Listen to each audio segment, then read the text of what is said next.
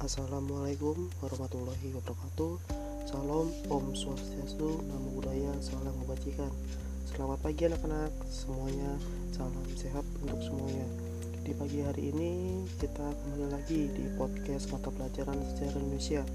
Masih bersama saya Samsi Caniago yang akan menemani kalian pelajaran belajar pada pertemuan hari ini. Pada podcast kali ini kita akan membahas materi tentang kerajaan Islam Samudra Pasai. Tujuannya apa? Tujuannya supaya kalian memiliki pemahaman terkait pertumbuhan dan perkembangan kerajaan Samudra Pasai di Nusantara. Nah, untuk mempersingkat waktu, kita mulai pembahasannya anak-anak. Kerajaan Islam Samudra Pasai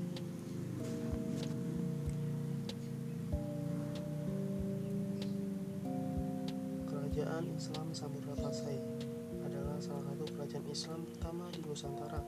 Kerajaan ini diperkirakan tumbuh antara tahun 1270 sampai 1275 atau di pertengahan abad ke-13 Masehi yang terletak di kurang lebih 15 km di sebelah timur Lok Sumawi Nangor Aceh.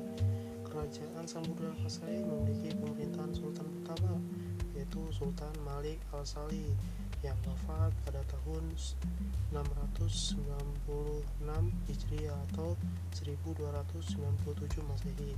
Dan ada beberapa sultan lainnya yang menjabat sebagai pemerintahan Samudra Pasai yaitu ada Sultan Malik Al-Zair, Sultan Mahmud Malik Al-Zair, Sultan Zain Al-Abidin Malik Al-Zair, ada Sultanah Nursia, ada Said Malik Az-Zair ada Mahmud Malik Az-Zair nama-nama tersebut tercatat dalam sejarah Melayu dan hikayat Raja-Raja Pasai pada abad ke-15 Masehi adalah masa memuncaknya kerajaan Samudra Pasai sebab kerajaan ini mengalami kemajuan di bidang politik pemerintahan di bidang keagamaan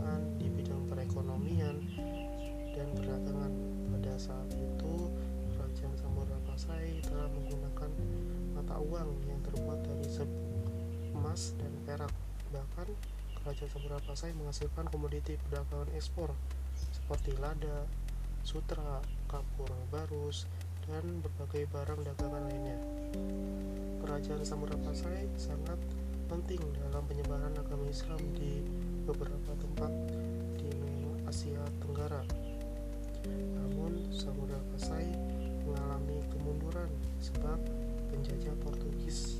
dan mampu menguasai Samudra Pasai sekitar tahun 1521 Masehi dan diakhiri dengan tumbuhnya kerajaan baru yaitu Kerajaan Islam Aceh Darussalam yang dimulai sejak abad ke-11 Masehi. Setelah tadi kita membahas pertumbuhan kita jadi sudah paham bahwa ada sebuah kerajaan Islam yang maju dan berkembang pada zamannya dan kerajaan, kerajaan tersebut menjadi cikal bakal agama Islam meluas di seluruh Indonesia dan bahkan di beberapa tempat di Asia Tenggara lainnya pun mendapatkan penyebaran agama Islam dari kerajaan Samudra Pasai. Tadi saya sudah menyebutkan beberapa pengaruh dari kerajaan Samudra Pasai bagi Indonesia. Kalian bisa menyebutkan pengaruh lainnya dari kerajaan Samudra Pasai yang kita rasakan saat ini. Oke, eh, baik demikianlah materi pada pertemuan kali ini. Semoga podcast kali ini bermanfaat untuk menambah wawasan kalian dan pengetahuan kalian tentang sejarah Indonesia. Kurang lebihnya mohon maaf. Terima kasih. Assalamualaikum warahmatullahi wabarakatuh.